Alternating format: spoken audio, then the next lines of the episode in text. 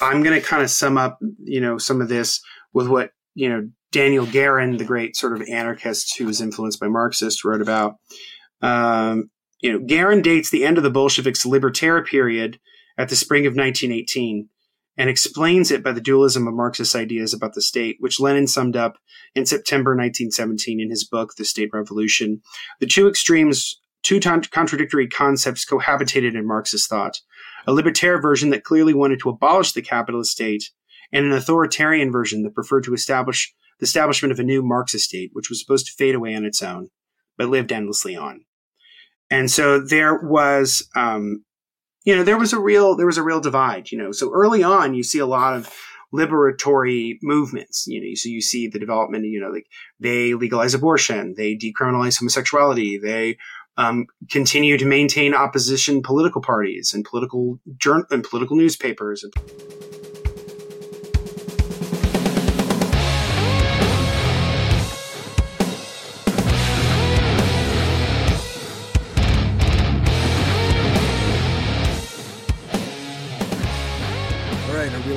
I think we're live. yeah, we're live. testing, uh, testing. Hi, and welcome to Red Reviews, um, podcast where we talk about uh, leftist books and other books with an anarchist, with an anarchist and Marxist uh, perspective. with my friend, with my friend Justin. Thank you for joining me, Justin. Thank you, Corey. It's always a pleasure. It's always fun. Uh, th- this is it's so great. Like I said in my la- on our last episode we did on Tuesday, uh, I am so excited to be back doing the show after a little bit of a hiatus, uh, getting over what was like the flu, the cold, COVID, something I have no idea, but it was awful, and I'm getting better now, and I'm very excited about talk to talk about the book we're going to be talking about tonight because um, I love this book, and I think it's going to pair well with one we've talked about before. Some random geek is here yeah, we're doing it live. Hi, some random geek. Thank you so much for being here this evening. Really appreciate it. Um, it's always good to have um, some live folks with comments and questions. Our our reliable peanut gallery. It's always a joy to see you. Thank oh, you. And Kerrigan's here. Yay! Thank you, Kerrigan. I hope so. Man, Ooh. it's like it's like I got to do good. I got to yeah, do good tonight. Right. the pressure's um, on. the pressure is on. It really, really is. Um, so yeah, so um, earlier in the year, or it may have been last year, we did um, an episode uh, about a book um, also published by PM Press um, called "Libertarian Socialism: Politics in Red and Black" or Black and Red. Um, love that book. I think that if you are somebody on the left who wants to understand the sort of history and the broader strokes of the sort of uh, sort of I would say sort of frenemies esque relationship between anarchists and Marxists, although I think it's much more conciliatory than than confrontational. I think right. people should check out that book. Um, it's great. Um, the one we're going to be talking about tonight is another book that I feel like really complements that book, um, and in some respects really hones in on the ways in which anarchist theory and Marxist theory and Marxist ideas and movements, um, where they conflict, but then also really where they um, come together and can lead to something better. And so the book that we're we're reviewing tonight is Revolutionary Affinities um, Toward a Marxist Anarchist Solidarity um, by Michael Löwy and Olivier Besancenot. Um, I'm hoping I'm saying that right. Um, Michael Löwy is um, is a member of the French section of the Fourth International. Um, and his books and articles have been translated into 30 languages. He is the emeritus research director of the CNRS, the National Center for Scientific Research in Paris. Um, for those who don't know, the Fourth International is largely Trotskyism. Um, so that's the what that's what the Fourth International. And then Olivier Besancenot uh, is the founding spokesperson, was the founding spokesperson for the new anti-capitalist party, and uh, he has written with Michael Löwy or Lurie before um, on a book called Che Guevara: His Revolutionary Legacy. Um, and so this book was obviously originally written in French, um, and so it had to be translated to English. And the person who translated it was David Campbell, um, who uh, is um, is somebody who in the United States uh, was a political prisoner. In fact, he was arrested during protests and he he actually translated this book while in prison. Like he was yeah. like I think on I think in Rikers when he was doing it. So they would like send him the manuscript and they sent him a big like French to English dictionary and he like typed he like did it all out and then he would mail it out and they would mail him revisions then he'd make the revisions then he'd mail it out and there's a little fun like little introductory like little section preface uh, that he writes that kind of lays out this um, what his process of working on this which is so fascinating um, so you know i think it's great so um, this book kind of you know for for such a uh, brief volume it hits a ton of notes mm-hmm. so you're going to learn you learn about a variety of different thinkers and activists who have sort of walked the tightrope, if you will, between the sort of anarchist world and the Marxist world. And so, you know, the book kind of opens with talking about the, you know, the legacy of the Paris Commune. And the Paris Commune was a revolutionary movement um, in 1871. Um, it was largely sort of a um, outgrowth of what was then called the Franco-Prussian War. Um, the Franco-Prussian War was a large military conflict um, in 1871-ish. It ended in 1871, um, which led to the development of modern Germany. So in the mid 19th century, a lot of nations, which were up to that point, were sort of small, sort of conf- confederacies of like small states that all had different interests became nations. So Italy at that time in the 1860s becomes a full nation instead of just being the sort of collection of principalities and small sort of regional governments. Germany, it's the same thing in 1871. And the United States is one of those countries uh, with the Civil War in the 1860s. It goes from being sort of a loose confederation of states into being a nation. Um, it's really with the Civil War that we go from calling from go, saying the United States are to saying the United States is. Mm, and Franco, the Franco-Prussian War is very similar to that, where Prussia, which is sort of the um, northeastern part of Germany today, um, was its own sort of principality, and it sort of invaded parts of what then was France and then made them Germany. Okay. So the Paris Commune was a sort of off, was sort of an outgrowth of this this revolutionary war like changing nationalist climate, and it was a government that lasted for about two months, um, and it was arguably the first working class government in the history of the world. Um, yeah. And uh, a lot of the people who were involved in the Paris Commune um, were anarchists, and some were Marxist. Yeah. Um, so there was a lot of overlap with a lot of the intellectuals at the time. A lot so of lessons gonna, learned. a lot of lessons learned. So I'm going to quote from the book here. So um, they write Despite its short lived nature, only a few months, the Commune of 1871 is an unparalleled case in the history of social revolutions. It was the first historical example of a, of a revolutionary workers' power, democratically organized, delegates were elected by universal suffrage, and doing away with the bureaucratic apparatus of the bourgeois state. It was also a profoundly pluralistic experience, bringing together in one struggle Marxists, the term didn't exist yet, left Proudhonians, Jacobins, Blanquists, and social republicans. So it was really this opportunity for the left to assert itself in a real political, in a, in a very overtly political way.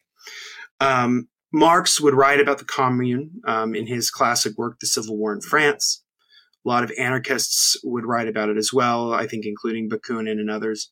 Um, and uh, there's a lot of affinity between, you know, as the book you know, says, affinity. There's a lot of affinity between the the positive memories and the way that the commune is viewed, both by Marxists and by anarchists. Um, yeah. And it it plays very heavily in Marxist theory. As I said, he wrote The Civil War in France. And then when Lenin wrote State and Revolution, Lenin's referring constantly to the Commune in State and Revolution in reference to Marx's Civil War in France. So the Commune was a very important component of what would become, uh, you know, the the great sort of you know coming together of the Commune but it also represented the Great Divide. So with the end of the commune, really comes the end of the First International. So the International Working Men's Association, also known as the International, was sort of the first overtly left-wing group that was organized for the purposes of political activism and, and struggle. And there was a very, after the commune in 1872, there was a, a very vocal break.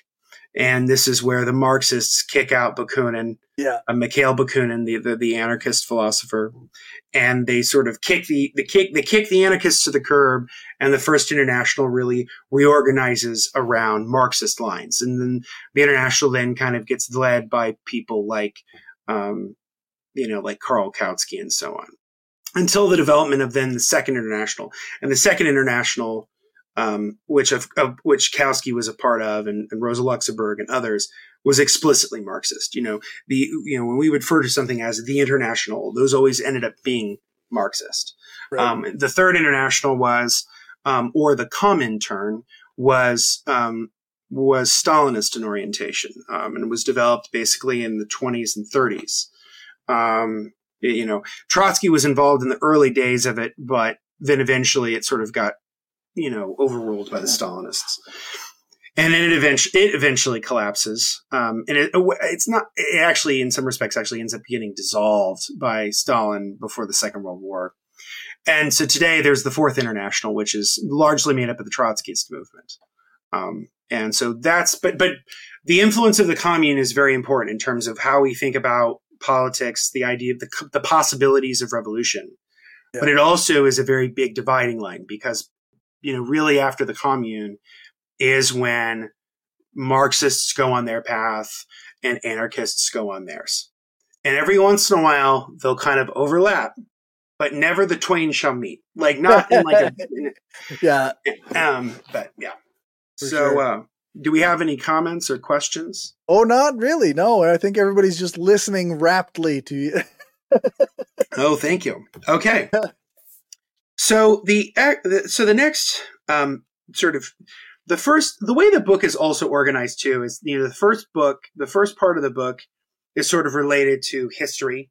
The second part of the book is really about sort of biographies of key leaders. And you have another part of the book which is about what they call points of conflict, where it's like where Marxists and anarchists disagreed, sometimes even in violence. And then you have sort of some views on libertarian Marxists and then it ends with a section devoted to policy issues and where anarchists and Marxists have some level of overlap. Okay. So, uh, Clearly, we'll I didn't now, get that far. no, you're okay. Um, the fir- the next thing we'll talk about briefly because we're going to go through the history section. Well, then we'll go through sort of talking about the biographies, points of conflict, and then we'll we'll end with talking. I think about- I got through the history, and uh, at some point, there's letters being written to various uh, people oh yeah, now, who are dead. yes, so that that's the letter to Louise Michel, who was right. a organizer of the Paris Commune, um, and she was de- she was very deeply involved in that. That one's written by Olivier, uh, Olivier Besancenot. Um, so uh, so we'll briefly talk about the Haymarket riots um, hmm. or the Haymarket um, the Haymarket revolt, the Haymarket affair, or whatever mm-hmm. you want to call it. So um, the strike started on May 1st, 1886. Um, the American, uh, it starts in Chicago. Um, the American unions had called for a general strike to demand the eight hour day. At that time, workers had to labor 10, 12, or 14 hours a day. Um, started on May 1st, 1886, and in the following days it spread and intensified. And most of the organizers of the Haymarket riot and those who would end up being killed with state violence were anarchists. They were anarchists in orientation. So you had leaders, people like, um, and a lot of them were immigrants. Um, um, a lot of them were, uh, you know, they were sort of like, um, you know, they, some of them were Jewish, some of them were Catholic, some of them were secular. Um, so you had people like August Spies, um, who was a German immigrant who discovered socialist ideas in America. He was a part of the Socialist Labor Party. Um, as it says here, he was an advocate of the collectivization of the means of production. Uh, Spies defined socialism or anarchism. The two terms were synonymous in his eyes as a form of universal cooperation that entailed the abolition of, cap- of capitalism. Also, some of them were Civil War veterans. In the case of Albert Parsons, um, he was closer to Marxism, but he was a firm believer in anarchism, which he defined as the struggle against the domination of one human over another. And he situated anarchism as the opposite of what he designated statist socialism. So again, we're getting this clear dividing line Yeah. um, between those who really believe in socialism being this free association of all for all rather than necessarily going through the state. Um, and, uh, you know, and then there were other folks, you know, some of them were younger, but, you know, there's a, in the book, there's a great picture of all of the Haymarket organizers who were anarchists who were killed in the violence at Haymarket Square. Um, so the legacy of the Haymarket riots is, I think, quite large. Um, obviously, May Day, May 1st, being the International Day of the Working Person, The real Ma- uh, Labor the, Day. the real Labor Day, right? The Labor Day in the United States, where it's like the first Tuesday in September, Yeah, um, same here. Same or uh, first Monday in September. uh, and first Tuesday in September here in the United States was was I think I think it was instituted under Grover Cleveland. Okay. Which is pretty fucking rich considering that he was somebody who put down the Pullman strike in 1894 and arrested Debs and Eugene Victor Debs during that. Um, and I think we've talked about that in a previous episode. Um, But, uh, but yeah, it was a way of, of taking it away from the real Labor Day, which is May Day. Yeah. Uh, ideally, I wish I had May Day off rather than Labor Day, but I won't necessarily be mad about getting a day off because who, do, who likes to work all the time? I don't. That's right. Um, so the other thing that's very influential, and this goes into actually my own research as a labor historian, is how influential the Haymarket riots were on the labor organizer Mother Jones. Um, Mhm. this is not mentioned in the book, but I do think it's something to mention that I, it's rather important. Um, she she lived in Chicago. She she owned a sort of seamstress um, business, and uh, this was after all of her, her parent her father no sorry, this was after her husband and all of her children had died in a horrific, um, I think, uh, uh, cholera outbreak. So she loses her husband and all of her children to a horrible disease. And she moves to Chicago and she's there for the Great Chicago Fire and she's there for the Haymarket riots. So it's like the Great Chicago Fire, I think, is in 1871 or two, and the Haymarket riots are in 1886.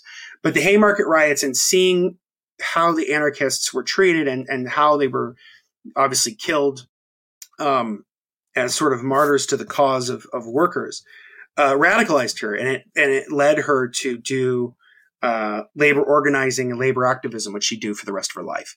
Um, and she would later go on to be an organizer with united mine workers of america and her politics were certainly radical um, but she was very ecumenical and what i mean by that is that she you know there are times where she was more anarchist there were times she was more marxist and then Uh-huh. there are times later in life she ends up being after the influence of the bolshevik revolution she's more like a leninist. Um, but she's radical and she and she's and she owes it to the the haymarket um, riots. And in the united states there's a publishing company called haymarket books which is based out of chicago. Um, and so the legacy of the haymarket uh, uh, revolts and their martyrs is certainly there for sure.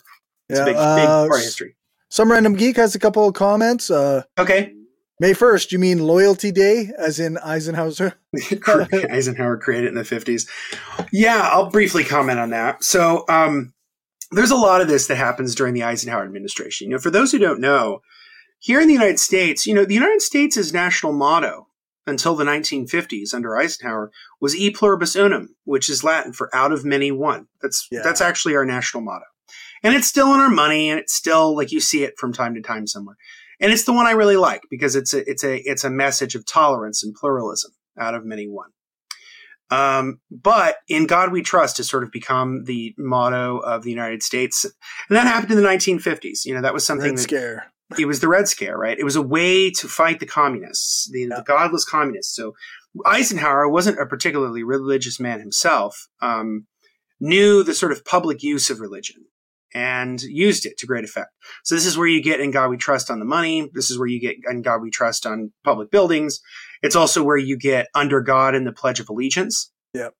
Um, which wasn't added until um, the 1950s. By the way, the Pledge of Allegiance was written by a Christian socialist Um, it had a much more positive spin on it when it was written in the 1880s or 90s.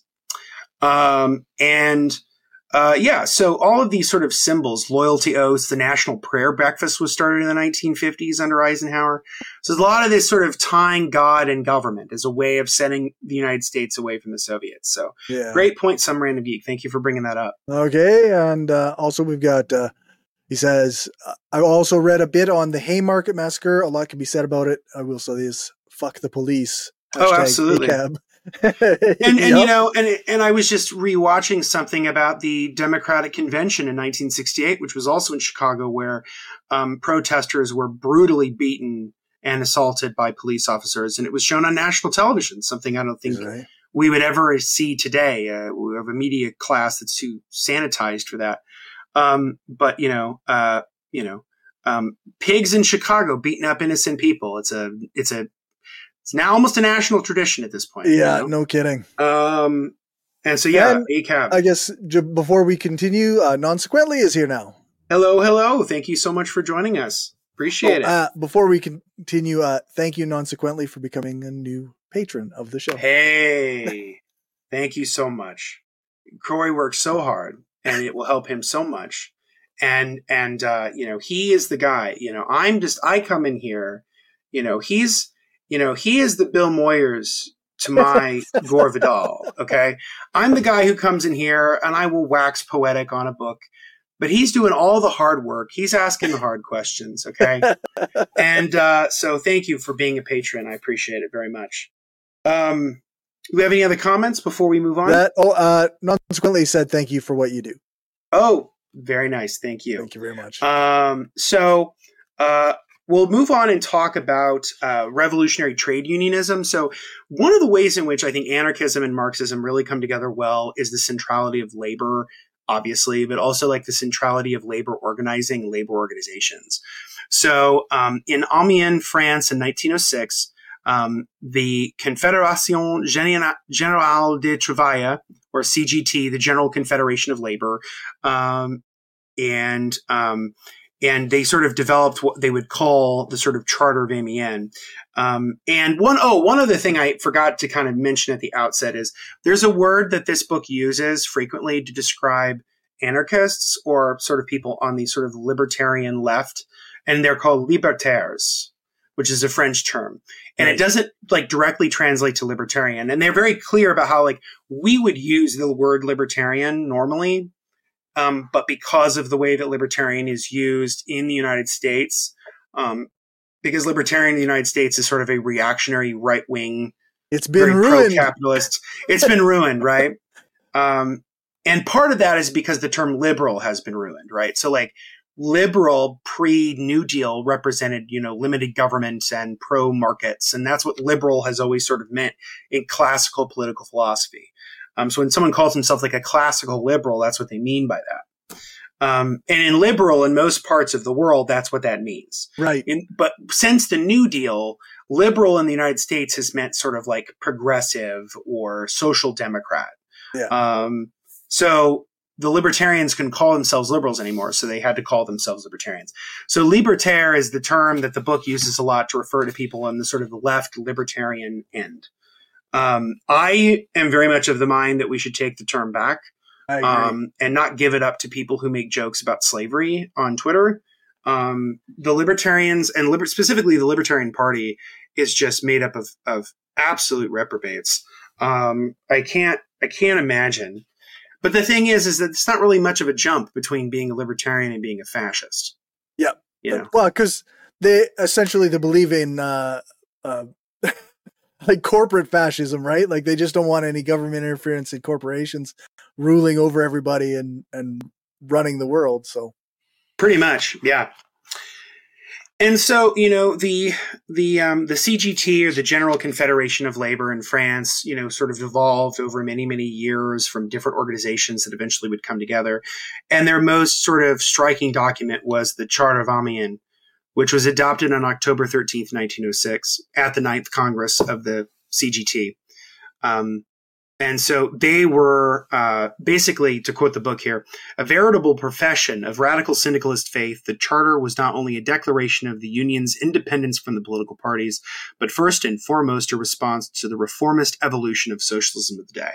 So, you know, at the turn of the 20th century, there really was a, a sort of reformist turn that happens in socialism, specifically in Marxism, um, from people like uh, Edward Bernstein um, and Karl Kautsky, who argued that the way to sort of bring about socialism was to sort of slowly take over the state and sort of institute social democracy. And from there, you can sort of institute the sort of socialist world. And the CGT and the Chart of Amiens was like, no, no, no, no, we don't want anything with that. We don't believe that because generally that will always end up in statism and in sort of subverting the real genuine wishes of the worker, which the 20th century has them, you know, absolutely correct on this mark. Yeah. That, you know, that the reformist movements can, the big problem with reformism in general is that it's very easy to pull away the reforms. For yeah. as difficult and painful and, and, and how hard it is to get the reforms done, it's very easy for them to go away. And the second thing is, is that reformism can then warp and evolve into um, just statism or in its worst forms like totalitarianism and Stalinism. So, right. you know, I think that, you know, the Charter of Amiens with the primacy, like the primacy of the union and the trade union, right? And this anarcho syndicalist tradition that we organize workers through these syndicates of workers who will then make the decisions about society. I think that's very influential and would be proved to be very influential most mostly on writers like George Sorel and CLR James, right. many of whom and um, and uh, Daniel Guerin and many others, obviously Noam Chomsky, um, uh, you know, and Murray Bookchin and others who have argued for this kind of point of view. Some were Marxist in the in, in, in the form of like Sorel and James, and to a greater or lesser extent Rosa Luxemburg, and some were more on the anarchist end, like Chomsky.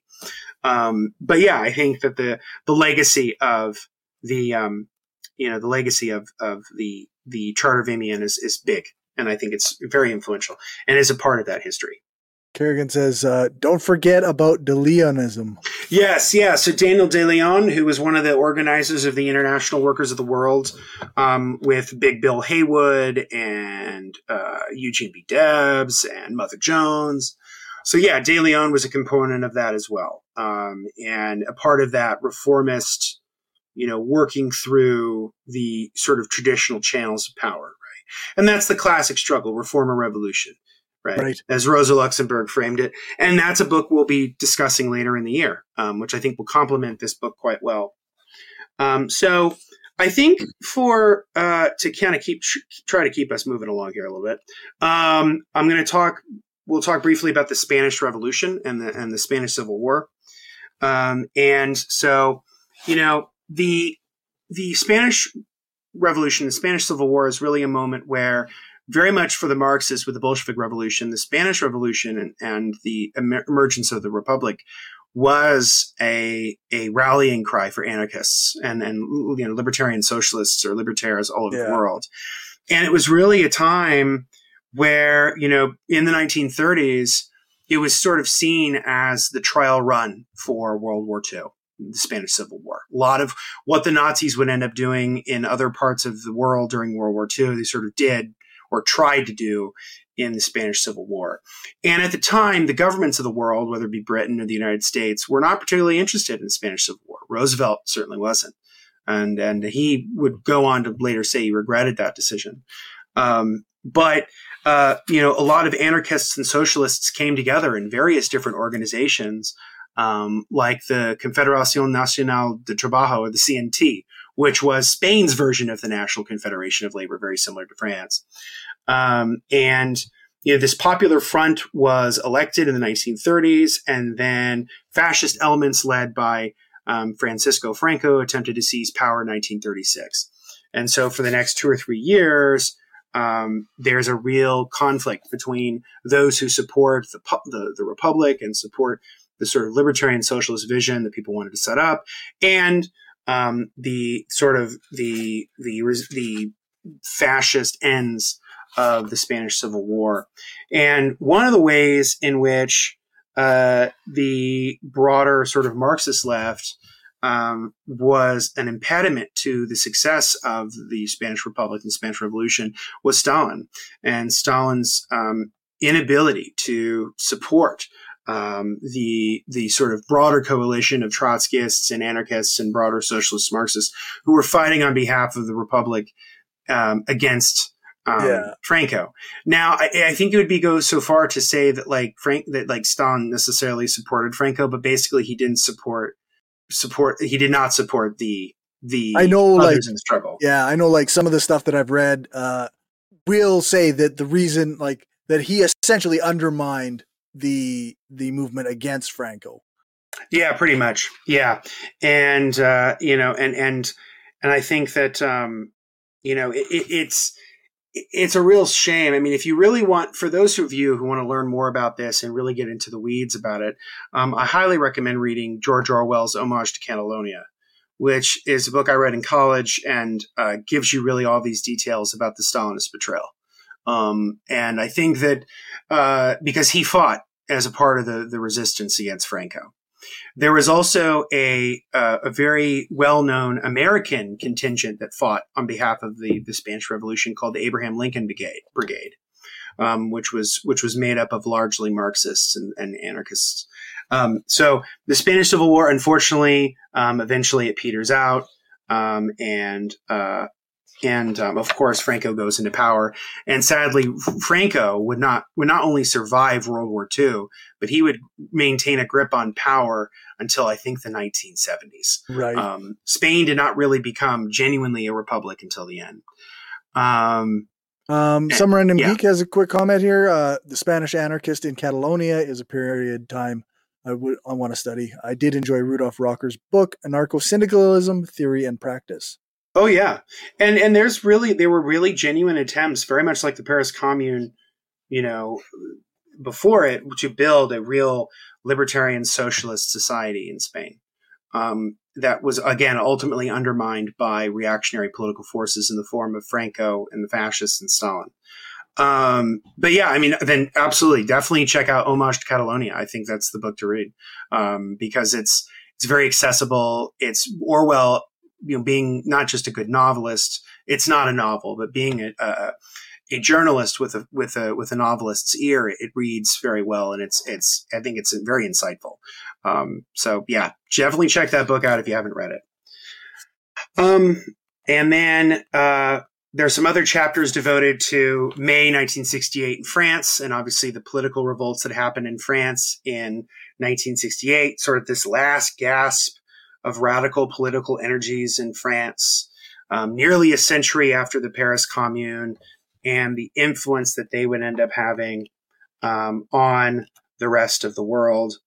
Um, to quote the book here a little bit, to talk a little bit about it, um, they say that sort of, you know, uh, the de facto, this de facto alliance between Marxists and anarchists also appear within the support for mass strikes, the most significant in modern French history in May 1968, in the occupations of factories, in the criticism of union bureaucracy, and obviously the French Communist Party, and in the drive to form strike committees. Um, so, you know, it was a really crucial time of self organization that was, you know, unfortunately not as successful as it could have been, but was certainly, uh, I think, important. Um, then it goes into a chapter sort of talking about Occupy Wall Street, the anti globalization movement. Um, I think the most important thing to mention here are those two events. So, um, obviously, uh, the 1999 WTO, WTO protests in Seattle yeah. are a very watershed moment, um, especially. Um, it's a very uh, it's a very important moment uh, where there is very much like in the 30s with Spain a popular front where you have Marxist anarchists, union trade unionists, um, you know, even progressives or liberals, all a part right. of this broader social movement to fight against the WTO, the World Trade Organization. Um, for those who don't know, the World Trade Organization was a precursor to what was called the GATT, or the General Agreement on Tariffs and Trade, um, which had been organized um, some decades prior. And what the World Trade Organization did was these sort of what they quote, quote unquote free trade movements and they're not really free trade group movements. Right. Um, I think somebody who is the person who I've learned a lot about the, these particular um, uh, events and these currents has been is Noam Chomsky. Um, and he's given some great lectures and has written about this. But basically, the way the WTO was set up was it was this, you know, um, you know, it was this, uh, you know, this sort of corporate free for all where they could set the rules of the game in favor of big corporations, um, in, uh, at the expense of working people and the expense of the planet. Yep. Um, if you also want to learn more about the WTO and its really pernicious, pernicious effect on the world, um, I highly recommend a documentary called The Yes Men, um, which is excellent. It's a two two guys who are sort of comedians and political activists and performance artists who present an invention to to a meeting of the WTO that's absolutely absurd, and people actually believe it to be a true thing. Um, it's like a giant TV that like it's like an inflatable TV that you can watch as you walk, but it's also coming out of your crotch. It looks like a boner as you're like walking, but um, it's really absurd. But the doc the documentary is a really really good explanation of what the WTO is and what the, the globalization movement has done to the to the just the immiseration of working people all over the world. I, you know, I think it's a great documentary to check out to learn more about it. then, of course, Occupy Wall Street, which happens in 2011, 2012 here in the United States. Obviously, this is where we get the the sort of the 99% versus the 1%. Um, you get the sort of radical, radical participatory democracy in the Occupy yeah. movement, of which David Graeber was a big part of. This is where you get the idea of the progressive stack or the you know organizing people's a bit people's um, you know turn to speak you know, and trying to make it more, um, you know, egalitarian. And then also like the ways in which they would sort of vote on things or that they would, someone would say something and then they would keep repeating it and keep repeating it outwards that everybody could hear it. You know, um, you know, I think my, my criticism of Occupy is really that unlike the Tea Party, which obviously was a lot better organ was was more organized. A lot Part more that was funded. it was a lot more funded, right? Like they yeah. had the money. Yeah. But they also, in some respects, had the political vision. They knew what they kind of wanted to do. And I think the limitations with Occupy was that it it eventually didn't it, it didn't lead to something right away in the way yeah. that kind of the Tea Party did. Which but it, I will say caused it to fizzle out. And- it kind of fizzled out. But one thing I will say is that the legacy of Occupy, I think, is very much um, the the Bernie Sanders campaign in 2016. Um, and I think the emergence of more progressive members of Congress. I think that the legacy of Occupy is more in in the ref, in sort of the reformist electoral realm is that. But then I think in terms of the activist realm and the sort of non-reformist route, I think it's that sense of radical democracy and and and yeah. um, egalitarian decision making that is very influential. Um, Kerrigan had a comment. Uh, the France 1968 May strike uh, makes me think of the anarcho Maoists who participate in that strike. Funny enough. Yeah, that's true. Yeah, so like you have this emergence of like uh, the the MLMs or the the Maoists at that time, and, and again, you know, May '68 is very similar to Occupy in that you have this you you have all of this pent up sort of political energy in the working class, and yet no real like program. There's no real specific ask, and so then it sort of fizzles out. And obviously, it leads to, you know the sectarianism of the left has always been one of its um, it's been really one of its its weak points. Right. Um, yeah, there was a there was a funny, a very ironic clip of Tucker Carlson that went viral recently, where he said he's like, you know, the left understands it's organized. It puts its differences aside for a broader goal. And people thought like, and somebody yeah. commented on like, uh, this person clearly doesn't know anything about the left ever yeah. Uh, at any time. There have always been those divisions. I think some of those are for the good, right? Like I think that taking a stand is a good thing, and I think like, but at the end of the day, I think one of the challenges has always been the specific asks.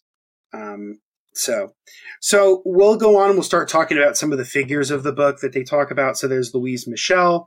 Um, so Olivier Besancenot writes a letter to her, sort of thanking her for her heroic actions during the Paris Commune. Um, I'll kind of leave it at that. Um, he, uh, there's also a um, you know something written about Pierre Monatte, who was also uh, uh, somebody who was involved in sort of the development of the CGT in France, and um, and so and sort of saw the Russian Revolution as the as a hope for the possibilities of class struggles in France. Um, but I really wanted to kind of move forward and talk about Rosa Luxemburg. Of course. Um, so, um, because no disrespect to those other people, we're going to be talking about Rosa Luxemburg in a few weeks, so I wanted to tell you to get, give you a little preview of what we're going to end up talking about. So Rosa the anarchist's favorite Marxist, the anarchist's favorite Marxist, right? In many respects, one of my favorite Marxists. I have a tremendous amount of, of respect and love for Rosa, uh, Red Rosa, because she was somebody who, very similar to like George Sorel and others, who who made that essential blending of Marxist political economy and anarchist energies. I think putting those two together, she does in quite a brilliant way. Yeah. So I'm going to quote from the book here, uh, sort of that describes her anarchism. So she was never an anarchist, and in her writings, we find many criticisms of anarchist ideas. She always remained committed to the Marxist conception of the party as the political manifestation of the working class. But due to certain aspects of her thought and her revolutionary action, we consider her as being close to a libertarian culture. Her critique of the bureaucratic authoritarianism at the heart of the workers' movement, her anti militarism, her anti nationalism, her confidence in the spontaneity of the masses, her insistence on a proletarian revolution from below, and her passionate defense of individual and collective freedoms are elements of this latent affinity. And this is absolutely right. I think that um, uh, for those of us uh, who um, are sort of of the non-Stalinist Marxist left, um, she is a she's a touch point, I think, for us yeah. all, because she foresaw so much of what would end up going wrong in the 20th century, uh, in terms of the, the increasing bureaucratization of what were supposedly workers' movements, the emergence of totalitarianism and Stalinism, the re- political repression of those who did not toe the party line or the official line of the government. The and the belief in the, the problematic issues of vanguardism, the idea that you can sort of do a revolution from the top down. She was critical of all of them. And, um, you know, and so, you know, she was different than Lenin uh, very clearly. So, as the book says, for Lenin, who at the time was the editor of the newspaper Iskra, the revolutionary spark is brought by the organized political vanguard from the outside to the inside of the spontaneous struggles of the proletariat. For Rosa Luxemburg, it was the opposite. Yeah. She was a revolutionary Polish Jew, and she believed that the spark of consciousness and revolutionary spirit will itself flare up in the struggle and the actions of the masses. So this is where she's very influential on George Sorel, who was another sort of um, libertarian Marxist who believed in this too in his book, um, Reflections on Violence. He sort of believed that revolutionary struggles would be from below and that we would, we, that, that the revolutionary mass would be the ones who would really carry it out, um, as opposed to vanguardism. Um, and she was a leader uh, of the left wing of the Social Democratic Party in Germany, the SPD or the SPD. Um, and she genuinely believed in the value of workers. Um, she saw the Russian general strike of 1905 as an example to follow in Germany as well. She had more confidence in the initiative of the working class base than in the quote unquote wise decisions of the governing bodies of the German labor movement. Unfortunately, Rosa Luxemburg's story does not end happily. Um, she is murdered in 1919 along with her partner and collaborator Karl Liebknecht, um, who uh, during the sort of revolutionary uprisings in Germany. Um, some have argued that possibly she was murdered by people on the right faction of the SPD, or she was sort of murdered by what would become known as the brown shirts. Um, there's a good book about it. Um, I think called just I think it's just called The Murder of Rosa Luxemburg, but um, that's also a documentary.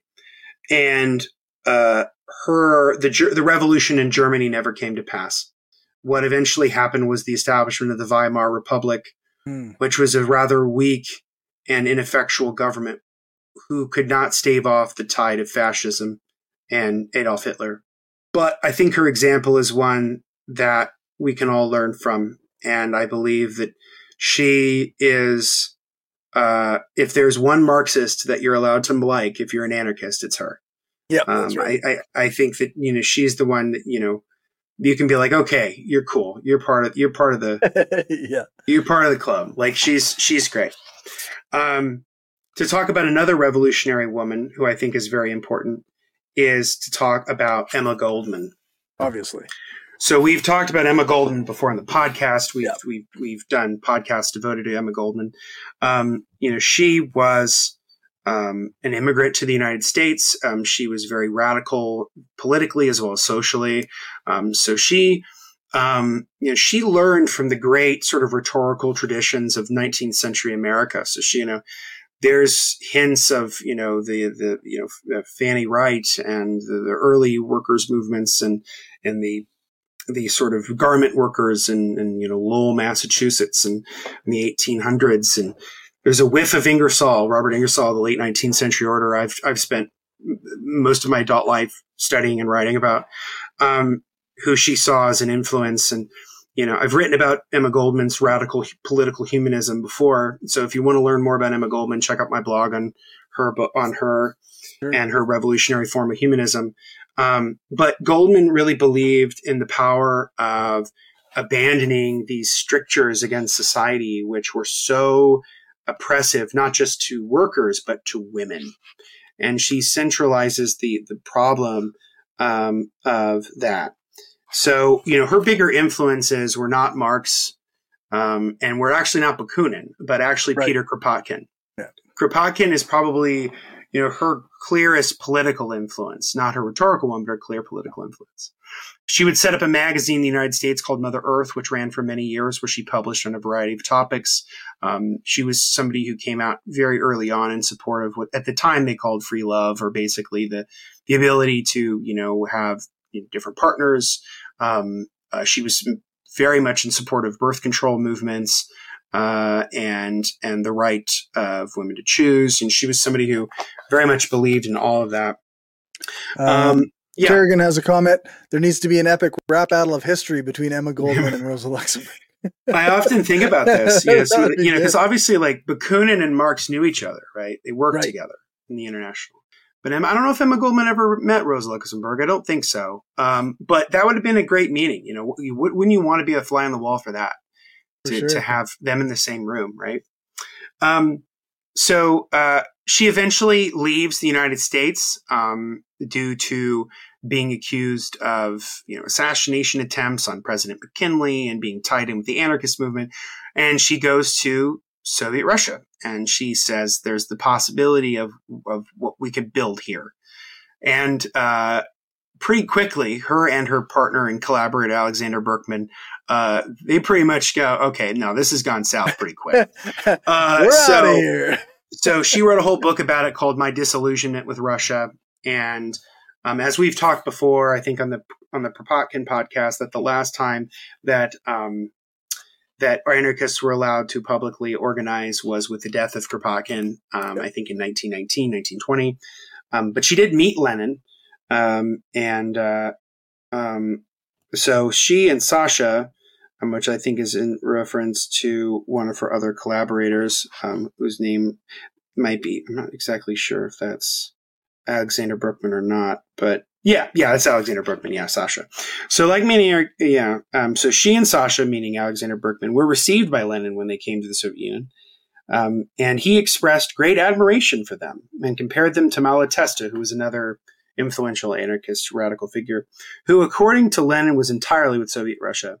What is it you prefer to do? He asked them. The two proposed the creation of a support committee for radical struggles in America, and Lenin was delighted with this brilliant idea.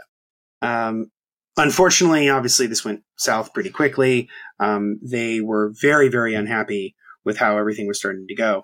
Kropotkin's funeral was in February of 1921, and that was the last time that a massive public demonstration of anarchist opinion happened in the Soviet Union until its collapse. So in late 1921, she and Berkman were granted visas by the Soviet authorities to attend an anarchist congress in Berlin and used the opportunity to leave the USSR for good. And so ended an emblematic episode of the convergence between anarchists and communists in the first years after the October Revolu- Revolution. Um, Emma Goldman published My Disillusion in Russia a few years later, which I mentioned earlier, which bitterly summed up her personal experience. She eventually would move to England, and then at some point she would end up in Canada, and she died in 1940.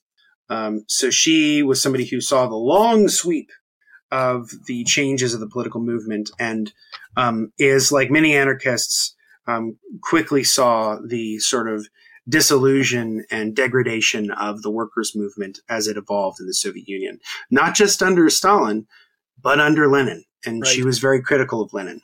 So, so yeah, so that's uh, Emma Goldman.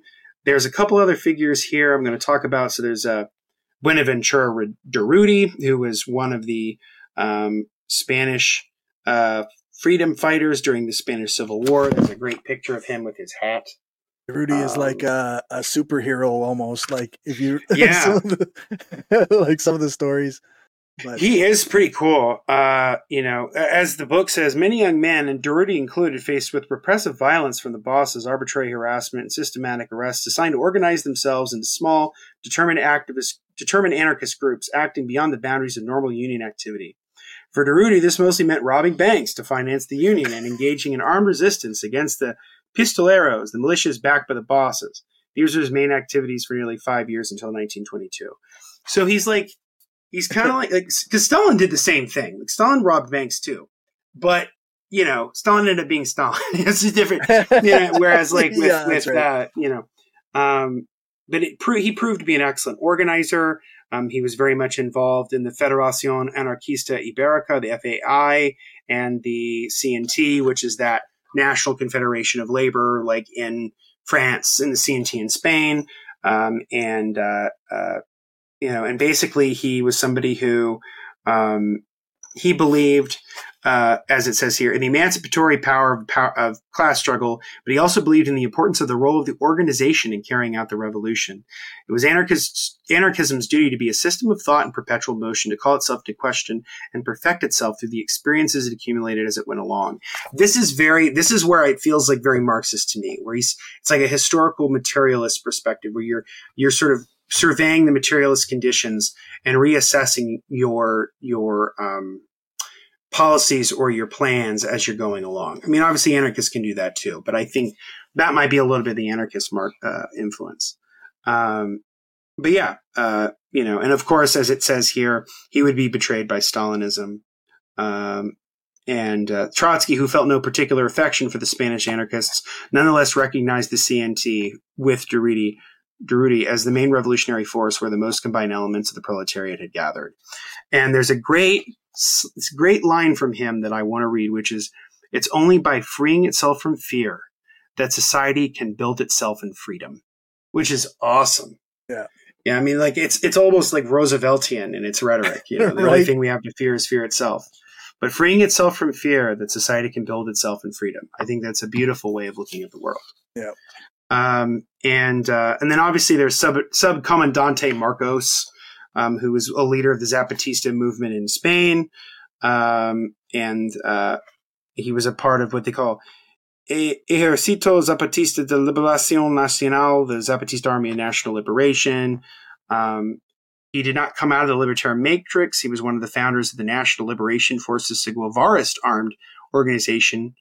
Um, but eventually he would develop the Zapatista movement, these sort of radical, um, you know, radical uh, places within the indigenous Maya of Chiapas in Mexico. And I think Subcomandante Marcos has a very interesting style. Who's he's got a flair for the dramatic. You know, he's he's, he's kind of an interesting cat. You know, he's you know, and and he's very eclectic in his ideas and in, and in his tactics. So Marcos is an interesting figure, um, for sure. But for the for the sake of time, we'll keep moving forward. So there are points there are points of conflict. Um, the points of conflict are mostly, with with very little surprise, mostly about the Soviet Union. right. Um, so the first is talking about the Russian Revolution. Um, for those of you who want a full play by play of the Russian Revolution, check out our episode where we talk about two books related to the Russian Revolution. Um, but uh, I'm going to kind of sum up, you know, some of this with what you know Daniel Guerin, the great sort of anarchist who was influenced by Marxists, wrote about. Um, you know, Guerin dates the end of the Bolsheviks' libertarian period at the spring of 1918 and explains it by the dualism of Marxist ideas about the state, which Lenin summed up in September 1917 in his book, The State Revolution. The two extremes, two contradictory concepts cohabitated in Marxist thought a libertarian version that clearly wanted to abolish the capitalist state, and an authoritarian version that preferred to establish the establishment of a new Marxist state, which was supposed to fade away on its own, but lived endlessly on. And so there was, um, you know, there was a real there was a real divide. You know, so early on, you see a lot of liberatory movements. You know, so you see the development. You know, like they legalize abortion, they decriminalize homosexuality, they um, continue to maintain opposition political parties and political journal and political newspapers and political organizing, and that really starts to go away with the Russian Civil War.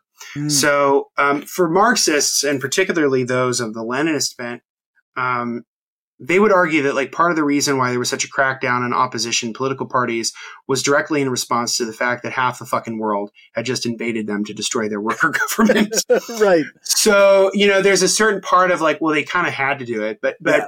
but, you know, and so maybe that's true, maybe it's not. I, I, I kind of lean on it's probably not, but in the sense that like, you know, what's really more of a problem? These other countries coming to invade you or some anarchist newspaper that might talk some shit. I mean, I would, right, right. you know, and so I think that was the real issue. Yeah, the trouble I, I always I kind of think of it is like the labeling of anyone who is opposed to you as the forces of reaction or like you know like you see uh similar things from right wingers now where like anybody who disagrees with them is an outside agitator or you know right. working yeah. for such and such group or you know it's it's it's, it's almost very, dishonest and just a way to shut down dissent Right. And, you know, and, and, um, and for a long time, there was a tremendous amount of goodwill from a variety of different factions in the left for the Russian Revolution.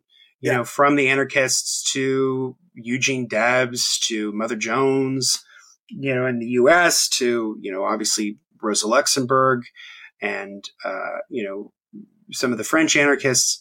But at some point, it sort of starts to devolve, and it devolves due to the, the Russian Civil War, the development of the Cheka, which was the sort of the Soviet secret police, which would evolve into the NKVD, which would evolve into the KGB. Then you have like the obviously the the getting rid of the the Congress of Dep like the Congresses. So you have the, the constituent assemblies get shut down, and then eventually the Soviets are largely just be kind of become sort of hollow shells of their former selves. And by the night the, by Lenin's death in 1924, we are on a very different path than than where we started. And so I think anarchists are right to point out the failures of the Russian Revolution.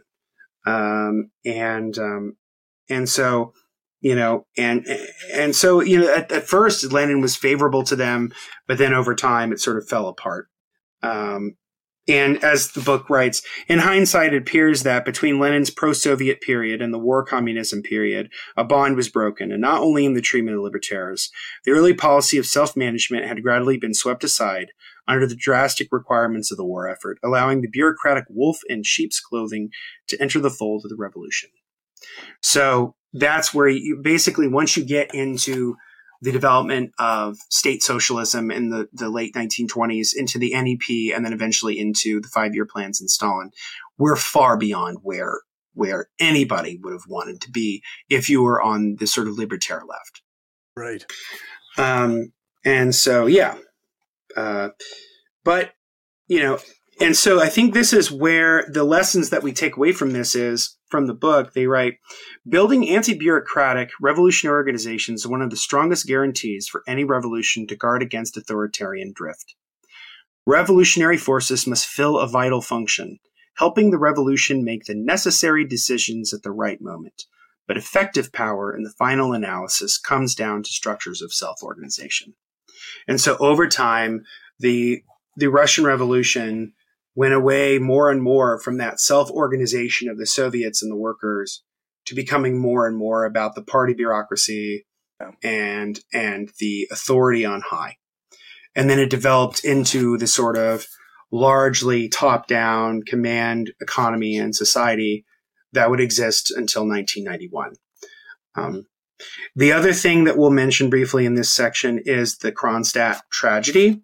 Um, so Kronstadt was another one of these big inflection points that led to a division between anarchists and Marxists. Um, the Kronstadt insurrection and its repression by the Soviet state in 1921, they write, has been a bone of contention between libertarians and Marxists, and in particular between anarchists and Trotskyists for nearly a century. So um, there was a, a, a, variety of delegates in uh, 1921 um, who organized their own Kronstadt Soviet, um, but then they were put under arrest. Mm. And in March 5th, the Soviet leadership, Lenin and Trotsky, delivered an ultimatum to the insurgents and declared a state of siege at Petrograd. Um, the siege would go on for a number of days. Um, and then eventually, by the 18th of March 1921, the Red Army succeeded in recapturing Kronstadt at a cost of heavy losses on both sides. 2,000, 2,000 insurgents were taken prisoner, some shot on the spot, others shot in the prisons of the Cheka over the following months. Several hundred, according to um, writer and author Victor Serge. Um, so there are many different ways of looking at the Kronstadt tragedy. So from the perspective of Lenin and Trotsky, they saw the Kronstadt rebellion as, as a counter-revolutionary move right. and it had to be quelled in order to save the emergence of the Soviet Union. On the other side, you have the the anarchists who basically argue that any any semblance of workers government was done and that by and by Trotsky and Lenin's decision to invade Kronstadt and put down the rebellion was the death of the revolution. And it was the death of all of what the Russian Revolution was supposed to represent. Yeah. And so the authors basically come to the conclusion that it's somewhere in the middle. That's okay. kind of where they argue. Okay. So here's what they write. In our view, the conflict between Kronstadt and the Bolshevik government is not a fight between revolution and counter-revolution, a claim common to both sides, with each reversing the roles of the protagonists, but a tragic and fratricidal confrontation between two revolutionary currents. Mm. And I think some of that, I think there's some, some, I think there's some truth to that, um, in yeah, the sense that if, if one's um, being generous or like, if one's being generous, yeah, you could say, I that. think that this is true. Yeah. I think that, um, you know, and I think that um, you know I think it was two very clear conflicting visions. Yeah, of what this was great. supposed to be, right? And and so one one out, and and it was the one that was backed by Lenin and Trotsky. Part of that's just because Trotsky was a kind of a brilliant military mind, um, right. and was quite good at being able to win. Um, you know, he's sort of the George Washington of the Soviet Union. You know, he's sort of the, the, sort of revolutionary figure who sort of rallies the troops. Although he won more battles objectively than Washington did. Okay. But, um, but yeah. Anyway, so that's sort of the Kronstadt tragedy. I know there's a variety of different writings on this. I think it's a very this chapter is very interesting, and we could get more into the weeds at another time. But um, I want to I want to try to touch as most of this. Uh, yeah. So yeah. Uh, Some random geek uh, says anarchists can be friends with Marxists easily, in my mind, but anarchists are only allowed one Trotskyist friend. That's funny.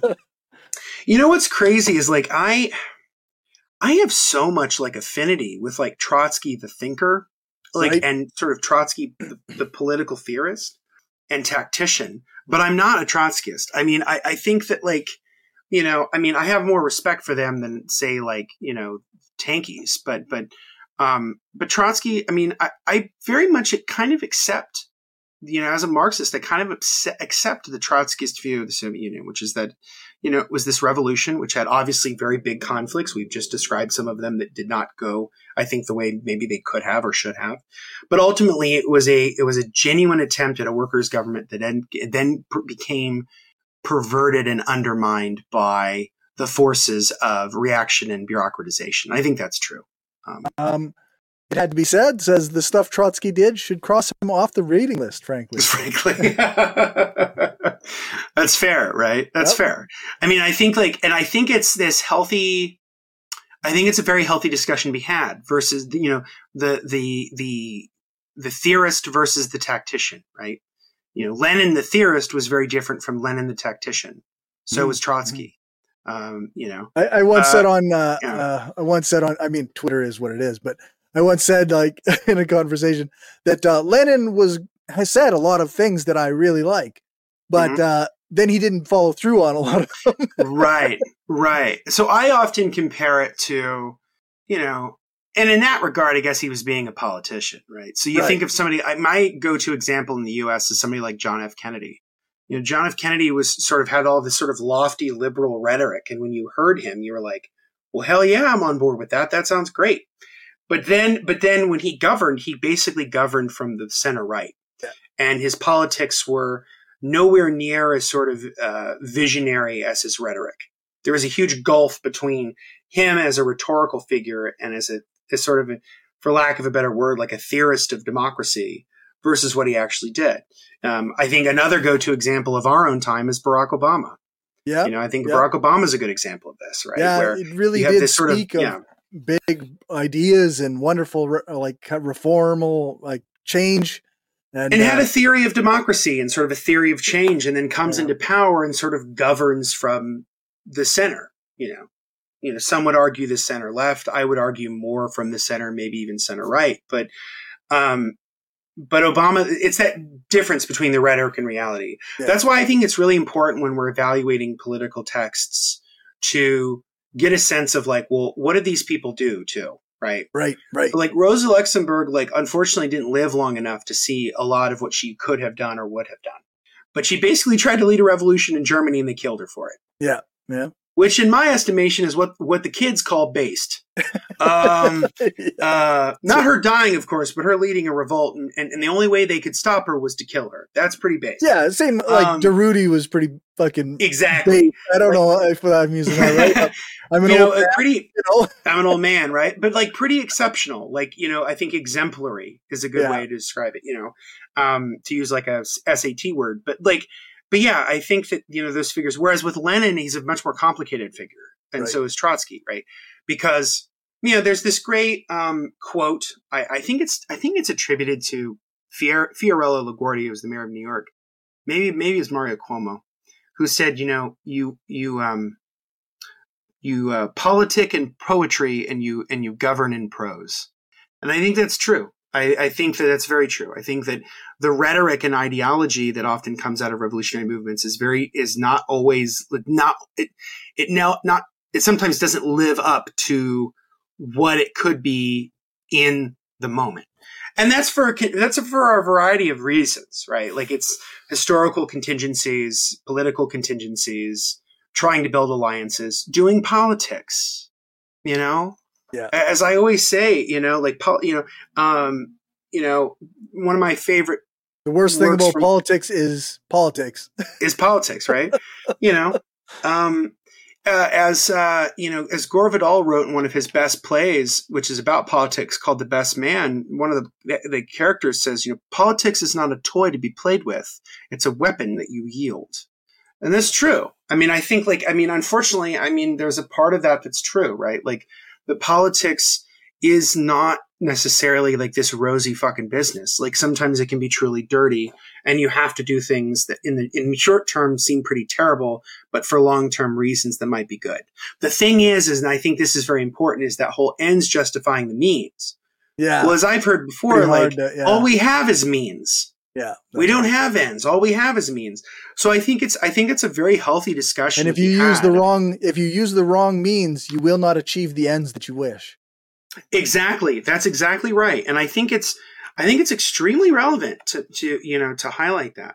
Um so uh again, there's just so much good in this book. Great conversation we're having. I'm enjoying it. Really appreciate the comments and the questions.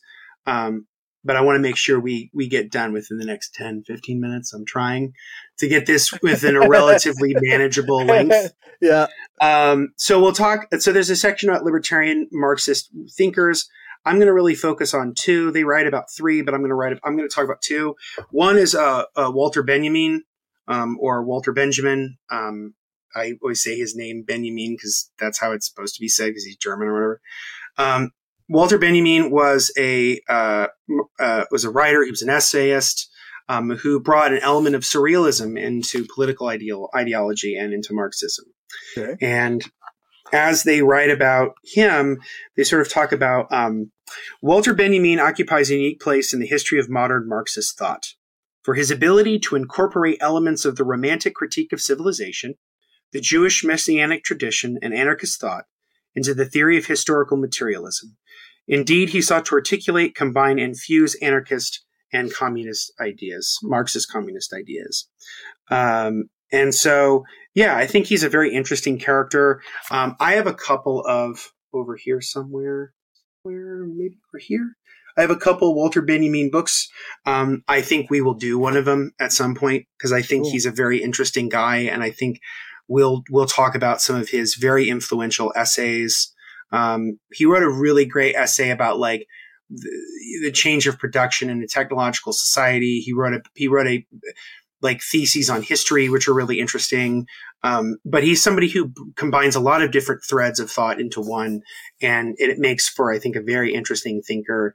And he's somebody who I'm looking forward to learning more about. My friend Nick, um, who is a World War II historian who teaches at um, the University of Munster in Germany, is kind of a he's kind of a Benjamin buff. Oh, so oh, I'm gonna like kind of I'm pivoting to him and being like, okay, like, am I getting this interpretation right? Because he knows a bit more about Benjamin than me. Unfortunately, I should have been reading Benjamin in college when I was reading Heidegger. I don't really like Heidegger very much. First off, he was a Nazi. Yeah, first off, I was, he's a Nazi. And and he has like basically he just like wants everybody to like live on a farm. And I'm like, no, thank you. That, that sounds awful. Um, um, I was yeah. just looking that up today because I uh, I was thinking I don't know I was thinking about Heidegger and I was just looking yeah. up like wait a second wasn't he a Nazi? Oh yeah yeah he was a Nazi. Yeah, Heidegger was a Nazi. And he wasn't one of those where it's like a Wernher von Braun situation where it was like, well, I wanted to continue to do science and this was the only way I could without being persecuted. So I kind of swallowed the, the, the, bitter pill and made it work as best I could, but I got out as fast as I could. It wasn't like that. It was much more of a, no, I'm cool. No, I'm cool with this. This is fine. Um, yeah. So yeah, not cool actually, but yeah, not cool. Yeah, not cool at all. Um, uh, the second person I want to talk about is somebody that we will be doing one of his works later. Not we were going to do it this year, but I think I'm pushing it to next year, and that's Daniel Guerin. Okay. Um, and Daniel Guerin is somebody who's fascinating to me. I first learned about him uh, through um, Michael Parenti, actually. So Parenti cites him in Black Shirts and Reds. So when we were talking about the melding of like big business and the corporate state with government in that episode, way way back, um, that is a book that like he he pulled a lot from Daniel Guerin's book Fascism and Big Business. Um, and Guerin was somebody who was very much influenced by Marxism who ended up becoming sort of this anarchist Marxist. Right. He was really working towards the sort of grand synthesis of Marxism and anarchism. Um, as they write in the book, a writer, he was the author of over 20 works, historian of emancipatory movements, and unwavering militant of the anti colonial struggle and the LGBTQ cause. He was also one of the most foremost anarchist thinkers in France to be receptive to the synthesis between Marxism and anarchism.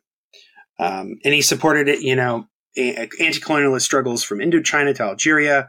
He was uh, he corresponded with Trotsky and he founded the movement Communiste Libertaire in 1971.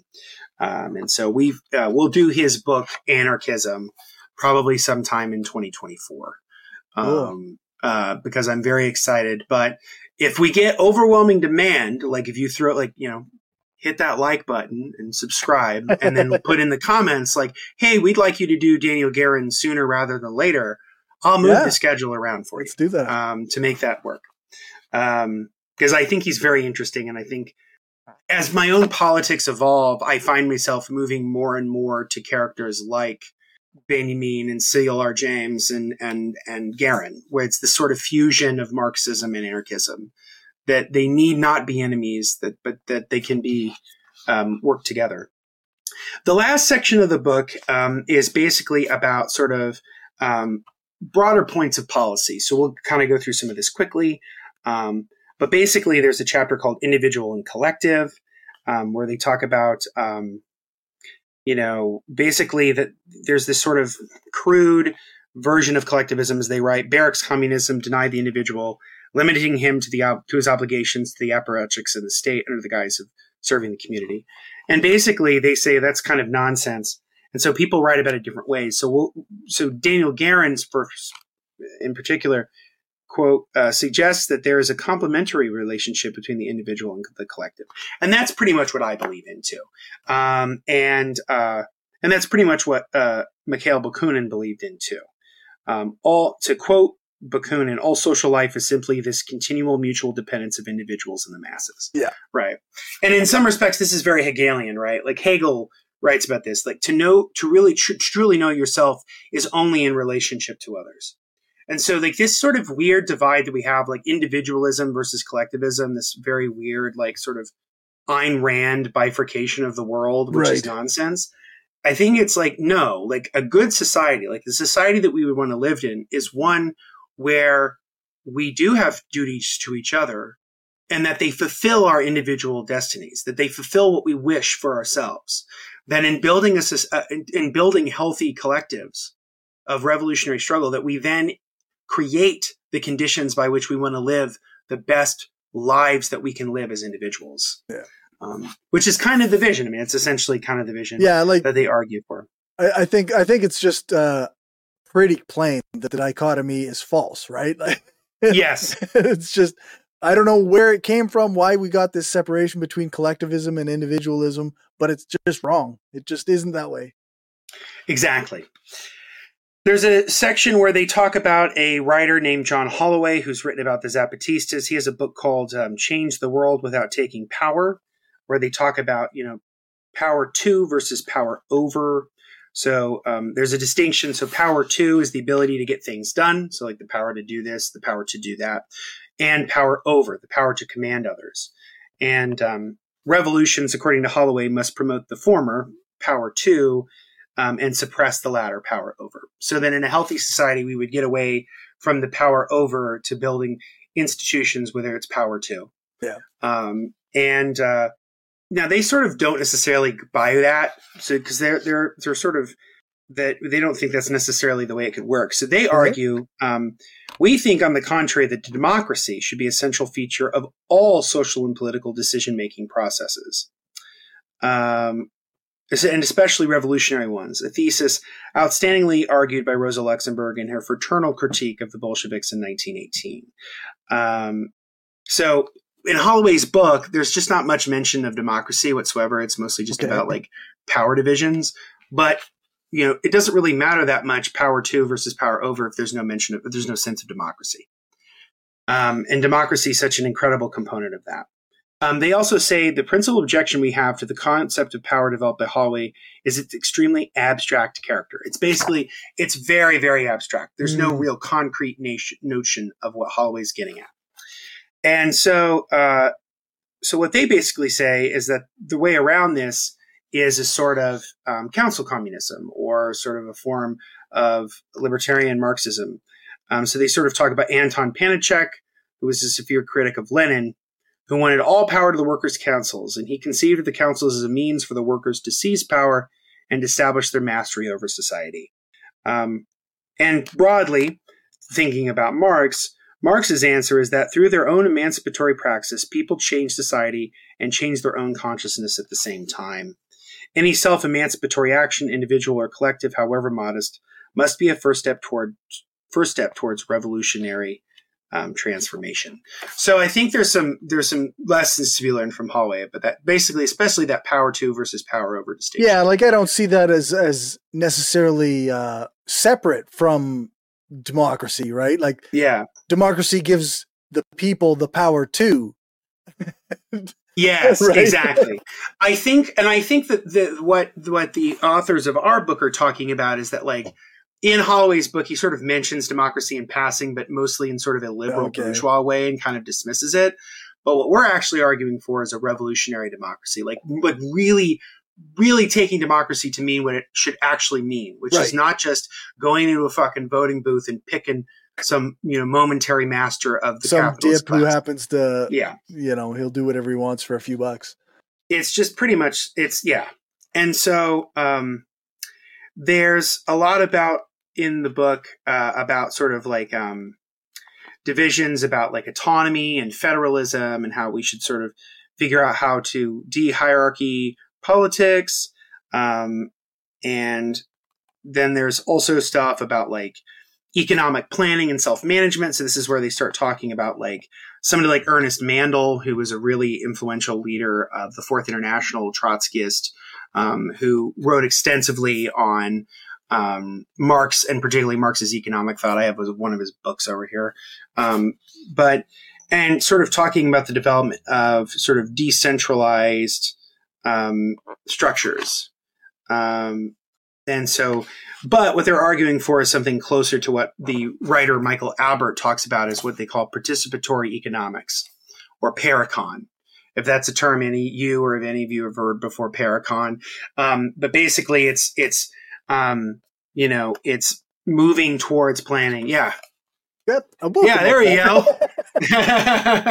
yeah, Parecon. Yeah, and um, you know, and so it's it's and, and so um, now now the two authors are a little critical of this as they write.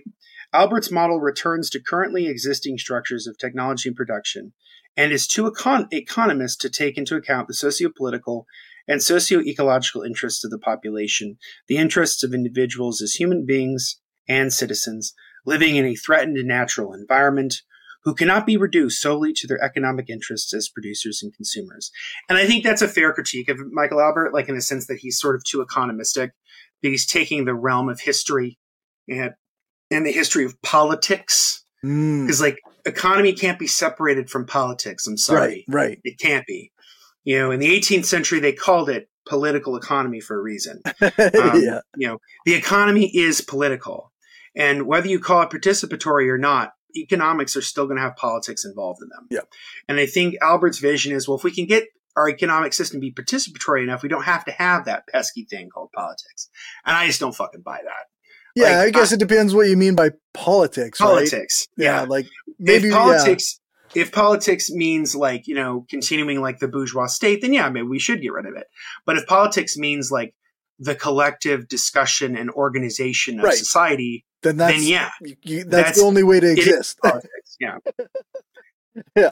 So they have a they have a section um, talking about sort of direct versus representative democracy. So they say, you know, revolutionary Marxists are in agreement with the anarchists that it is not through these institutions like bourgeois states that we will be able to transform society. Um, should they, under these conditions, participate in the electoral spectacle, present, present candidates, vote, and be elected? For Marxists, yes insofar as electoral campaigns with their obvious limits are a rare occasion for them to present their analyses and proposals to the wider population. Um, and then, but, and then the sort of, and as they write, of course, none of these practices is acceptable to those anarchists refuse all forms of participation in state institutions. And their final conclusion is again, kind of what we're going to get out of this section of the book is basically they're laying out the best case about all the libertarian stuff and how much they largely agree with a lot of it. Right. But in the end, they're still Marxists, and here's why. So, um, so basically, they say our point of the view in this debate is closer to the Marxist tradition, or at the very least, if they're not Marxist, they're closer to Marxism. But we recognize that even the most radical Marxist organizations are not immune to the dangers of electioneering and parliamentarism denounced by the anarchists, and that's true. I mean, I think that. Um, I mean, just look at the squad, right? Yeah. Like AOC is like my go-to example on this. You know, she didn't change the Democratic Party. The Democratic changed Party her. changed her. Yeah. Right. And so, you know, I find in many respects, you know, she's she's certainly better than a lot of members of Congress, certainly more on the progressive end, but she does not have the kind of revolutionary fire or, or sort of even broader social democratic fire she had when she came into Congress. I uh, um, I have a uh, an interview that I'm working on that's coming out soon with Zoe Baker on uh, mm-hmm. her her recent book Means and Ends, and mm-hmm. Uh, we talk a little bit about the theory of practice and uh, and the things you practice change you and change the way that you uh, exist within your environment, mm. and that is why you cannot change a bourgeois politics by being in it. Yeah, you can't. and if you look at times in in history, you know, and I'm an Americanist, so I'm thinking of American history. Uh, if you look at situations where the political class ultimately did something that was more social democratic or more progressive, it was because of larger social movements that existed outside of it, right? If you think of the populist movement of the 1890s and how it sort of changed what would become the, the, the emergence of that of the then Democratic Party with the campaign of William Jennings Bryan um, and the support of bimetallism, meaning that it was the support of having silver also back the dollar, not just gold, um, which was at that time a more populist move, right? It was a more progressive right. move to do that. Or if you think of the New Deal and the emergence of the Socialist Party, the Communist Party, and political radicals who were involved in that. And then obviously the social movements of the 1960s and how those were directly influenced by organizations that were developed by people who were of the anarchist tradition or the communist tradition, the Marxist tradition. So, um, yeah, I think that, that, that that's absolutely right. I mean, I feel like there, this is why I've always been of the mind, and I think it's very important to build institutions, political, economic, social institutions independent of the bourgeois state. Yeah. Which, in the event of a revolution, can then take over some of those duties of the state. Like that's like you know that sense of what they call dual power. I think that's Right. I think that's very relevant, um, and something that the United States government is currently trying to to um, criminalize in the form of the Cop City protests. Yep. Um, uh, I think to kind of finish out, we'll talk about union and party. So Sure. we'll talk about how you know, some Marxists and anarchists are more in favor of sort of organizing through parties. Some are more in organizing through unions. Um, their general argument is, um, you know, uh, you know, radical syndicalism and a revolutionary political force both adapt to the new issues of the 21st century. This is what we must build in a complementary relationship, and I pretty much agree. I mean, I feel like it's to me, it's not an it's not an either or, it's a yes and. So I feel like political parties and I, I mean, for as much as I'm pro union and sort of those political quizzes I've taken, I tend to side more on the party end of it. But I think part of it's just because of my own political background as sort of being for while I am working class and in some respects I'm a proletariat, in some other respects, I guess I am also like a petty bourgeois intellectual. So like I have to own that. Um, but, but, um, but yeah, so I think that that's really relevant. And I think that healthy balance between what, what we leave, what we have go through unions and that sort of syndicalism and then versus what we owe to the party. Hmm. Um, and then the last real chapter is about anarchist ecology. They talk about Murray Bookchin Cool. um, and the relevance of um, uh, the political economy. As they write, a declared opponent of capitalism, Bookchin observed that competitive nature, that the competitive nature of bourgeois society set not only each human being against the others, but also the whole of humanity against the natural world. Um, and I think, as we've seen to some of the probably the worst summer of my life, um, I think that in terms of weather, in terms of climate, I think that's very true. Um, like many libertarians, Bookchin insists on economic and political decentralization, direct democracy, the abolition of bureaucratic and political hierarchies, the management of social life by popular assemblies and local communities, what he sometimes calls libertarian municipalism. Now, they're rather critical of this. Um, so, this is a very healthy debate, I think, within socialism, which is big versus local. Right. Uh, I'm going to put my cards on the table. I'm a big guy. I'm not just big in the sense that I'm, you know, six foot three and I weigh over 300 pounds. So I'm big that way. But I'm a big guy in the sense that I believe that really the challenges over time are we have big we have big problems that are going to be solved with big solutions. Mm, mhm. Um, I'm not like I'm not an anarcho primitivist. I'm not Right. somebody who believes that like devolving things down to local structures will always make things better. Um, if anybody knows the history of American politics, sometimes when you devolve things to the local level, that's where you get sundown towns where Right, black people right. literally can't go there because they might get lynched. Um, I think that there's this kind of there's this kind of romantic notion that some things if it's local it's it's like better and I don't buy that. I think it has to prove that it's better. It has to show Right. that it's better. It can't just be seen as better because I think sometimes as they write in the book they sort of say like the autark the autarky of small units of life is not only regressive but impossible on a planet of several billion inhabitants. I think that's true. Um, and so I think it's relevant that um, Yeah, I think I think there's a, a balance to be had somewhere in there, Yeah. right? Because Exactly. yeah, like you do need you do need like big discussions, but they have to still be made by the people, right? So Yeah. you have to that's why like you have to have a structure almost that can delegate people to speak yeah, in to tell other people what you've decided. and that's the challenge of big kit, right? I mean, I think that's the challenge because like I know full and well that sort of my own politics and my view of, of the world, which is that I'm very much an enlightenment humanist. I believe that science and technology will allow for the flourishing of the human race. I Right. genuinely do believe that.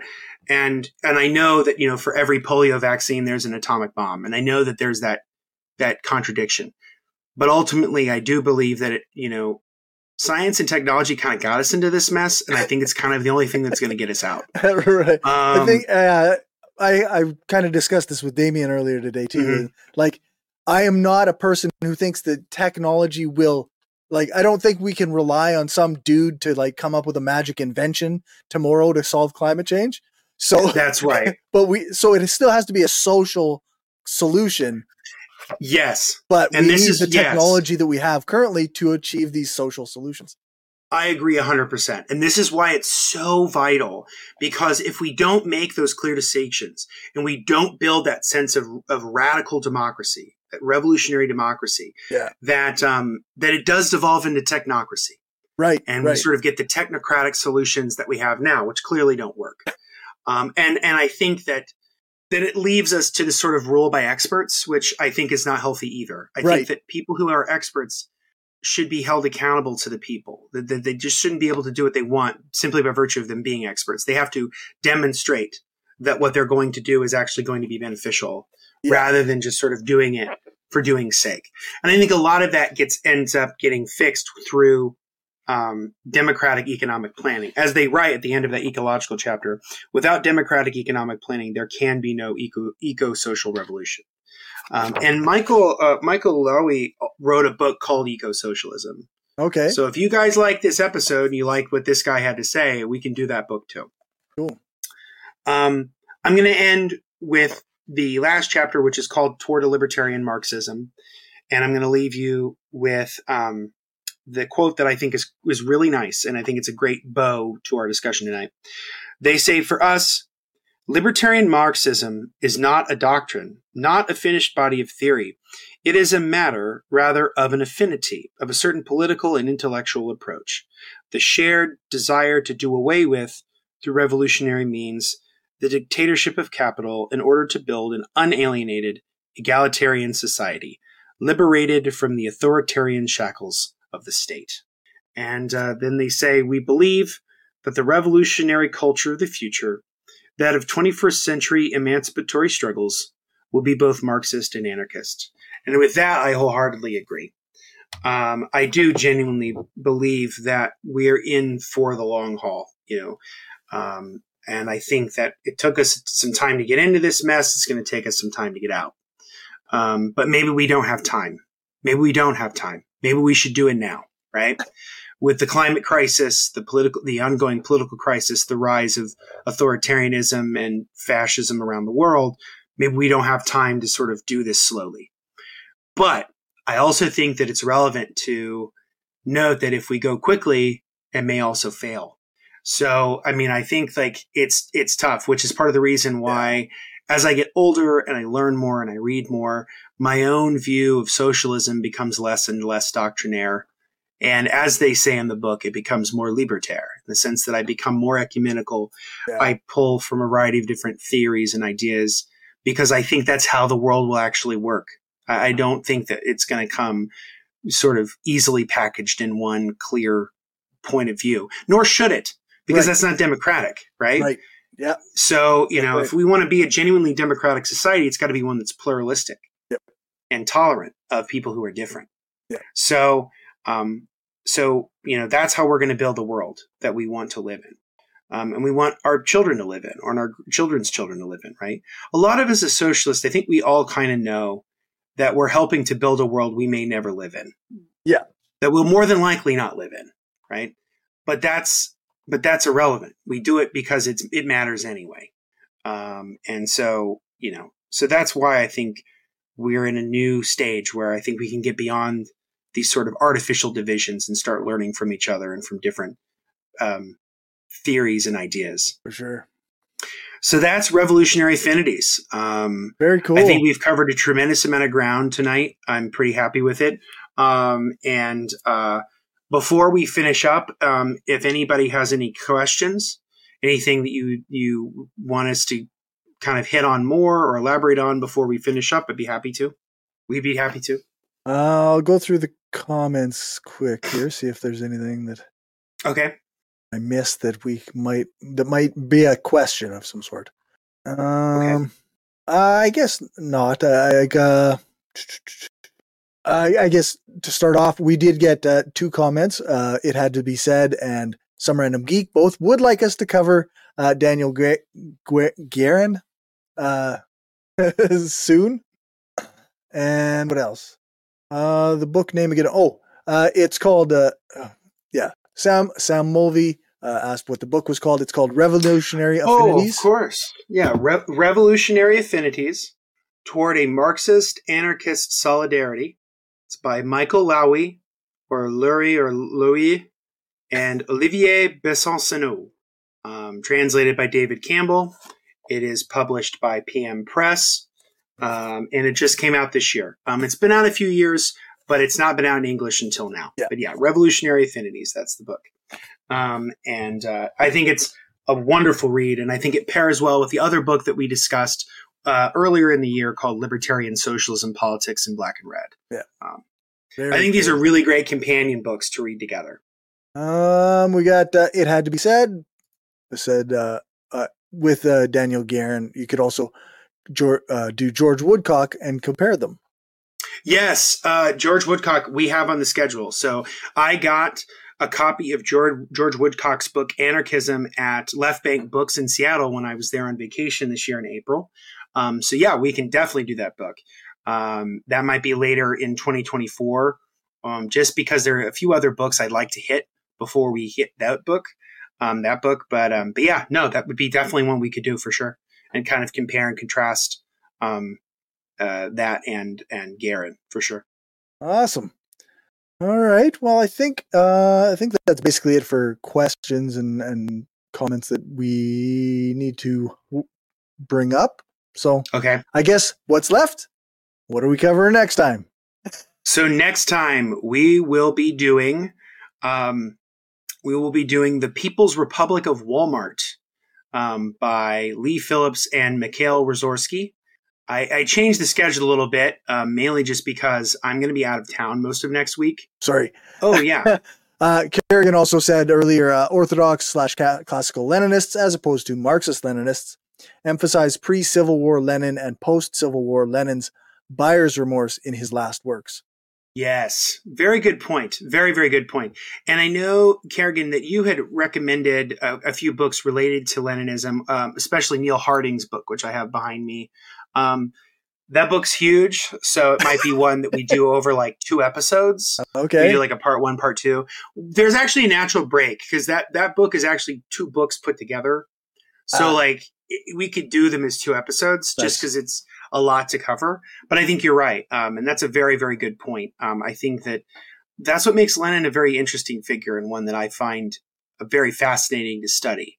Um, is because there's a lot of like weird there's so much good and there's some there's some there's so much bad in some respects and there's a lot of contradictions and um but i have a tremendous amount of respect for him because he fucking tried Yeah. you know and to a certain extent he succeeded like i i mean you know like that there's something to that there's something to those who who like get it done like i remember the first time i ever read the state and revolution and it's basically a book that he didn't finish because and so there's this little postscript at the end of the, the rush at the, of the end of his state and revolution where he's like, well, events of actually leading a revolution have led me to not be able to finish this book.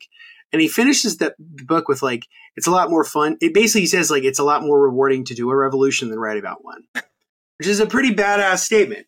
So like, yeah, like I, I totally get it. And like the Soviet Union is a fascinating topic for me. I've studied the Soviet Union since I was in college. And I think there's, with with a lot of things. I think there's a tremendous amount of good about the history of the Soviet Union, tremendous amount of bad, um, and everything in between. And I think it's to me, it's one of the core things to study as a socialist to learn what they did right, what they did wrong, and kind of avoid a lot of the pitfalls that they made, um, and how to build a better socialist future. I think that we shouldn't shy away from that shit when people say like, well, "What about the Soviet Union?" and just be very clear that like well, there were some things the Soviet Union did right, and then kind of list those. If you, you know, like whether it's you know, in the early years, especially like decriminalizing homosexuality and, and, legalizing abortion. And mind you, they would end up criminalizing these things during the Stalin period, which a lot of MLs today won't fucking tell you. Um, they'll put out those like little documents like, "See, the Bolsheviks they decriminalized abortion." It's like, well, they also yeah. they also like made it illegal again in the 30s under the 36 Constitution. Right. It was written under Stalin. Like you know, like it's you know, and then it wasn't it was legal again. It wasn't legal again until the 1950s under Khrushchev. Like that's the kind of nuance that I want to see out of socialists. Like to be honest, Yeah. you know, For sure. it's the difference between like analysis and propaganda to me. And propaganda has its place, but I just I think that's really relevant. For sure. Um. Okay, so we talked about what we're talking about next time, Mhm. and so where can people find you? So you can find me at justinclark.org, right down there, a little link. And um, I have a new article coming out in the Truth Seeker magazine this month, this September. Um, this September is the 150th anniversary issue of the Truth Seeker, um, which is a, which is a freethought publication based out of the United States. It's one of the o- oldest continuously publishing magazines in the United States. Um, and my article is about Robert Ingersoll and Abraham Lincoln. So it's sort of an analysis of sort of political history and memory as sort of seen through one of um, Lincoln's contemporaries, who was Robert Ingersoll. Um, and uh, you can also review all of my writing, which is available at justinclark.org, or um, my writing that I do for work at the Indiana History blog for the Indiana Historical Bureau that I do for my day job. So you can check me out there. And then also you can follow me on social media at Justin Clark PH. PH stands for Public History. Um, and I am on Instagram and I'm on Threads. So you can follow me there as well. Very cool. Well, I gotta say this has been a really nice stream. Uh, thank you for everybody who for the comments and the questions and like this is this is exactly what I've been hoping to do. This is the kind of community I wanted to build. Let, us keep this going. this awesome. That's great. And I know this one was a little on the long end, but I figured it was a lot of really interesting content that people would get something out of. So I wanted to kind of get into the weeds a little bit. Yeah, that's awesome. Right on. So thanks again, everybody, for co- joining us, and thank you so much for all your comments. Thank you. All right, that's all, folks. Thanks for watching and/or listening. Remember to share this show with your friends and on the social media site that you use the most. Thank you to everyone who supports this show on Patreon. I really appreciate it, and it helps me keep the internet and the power on. Thanks to my top patrons: Some Random Geek, Damian Marie at Hope, Justin Clark, Christopher Taylor, Dan F. Smith, and Lisa Glass. If you want to contribute, you can do that at patreon.com slash skeptical leftist, or you can send a one-time donation at to me at buymeacoffee.com slash skeptical lefty. If you can't contribute financially, then a like on YouTube or a five-star rating and a review on Apple Podcasts or one of the podcast review sites like Podchaser would be great. If you want to find more from me, then make sure to check out the show notes for links to all my stuff or check out my website, skepticalleftist.com. That's where you can find all of my social media spaces and communities. Uh, or you can also email me at mindofaskepticalleftist at gmail.com. Thanks so much for wa- listening or watching. Make sure to leave a comment on the video or on my website. Join your local org, print off some posters or pamphlets, and spread the propaganda.